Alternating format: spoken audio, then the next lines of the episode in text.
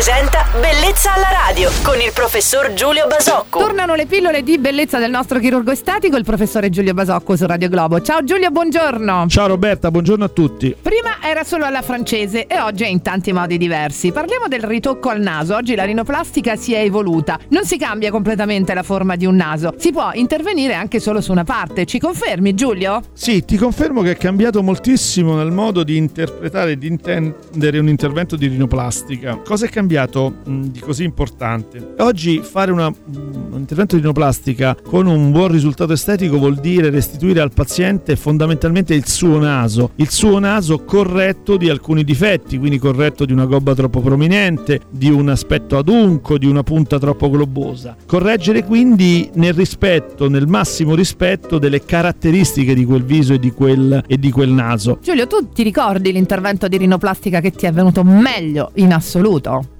Su chi era? Uh, guarda, mi ricordo quello che mi è venuto peggio.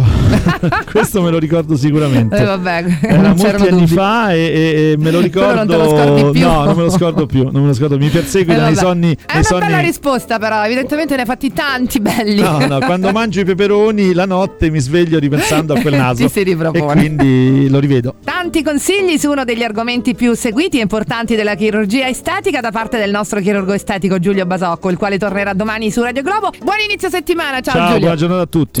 Bellezza alla radio.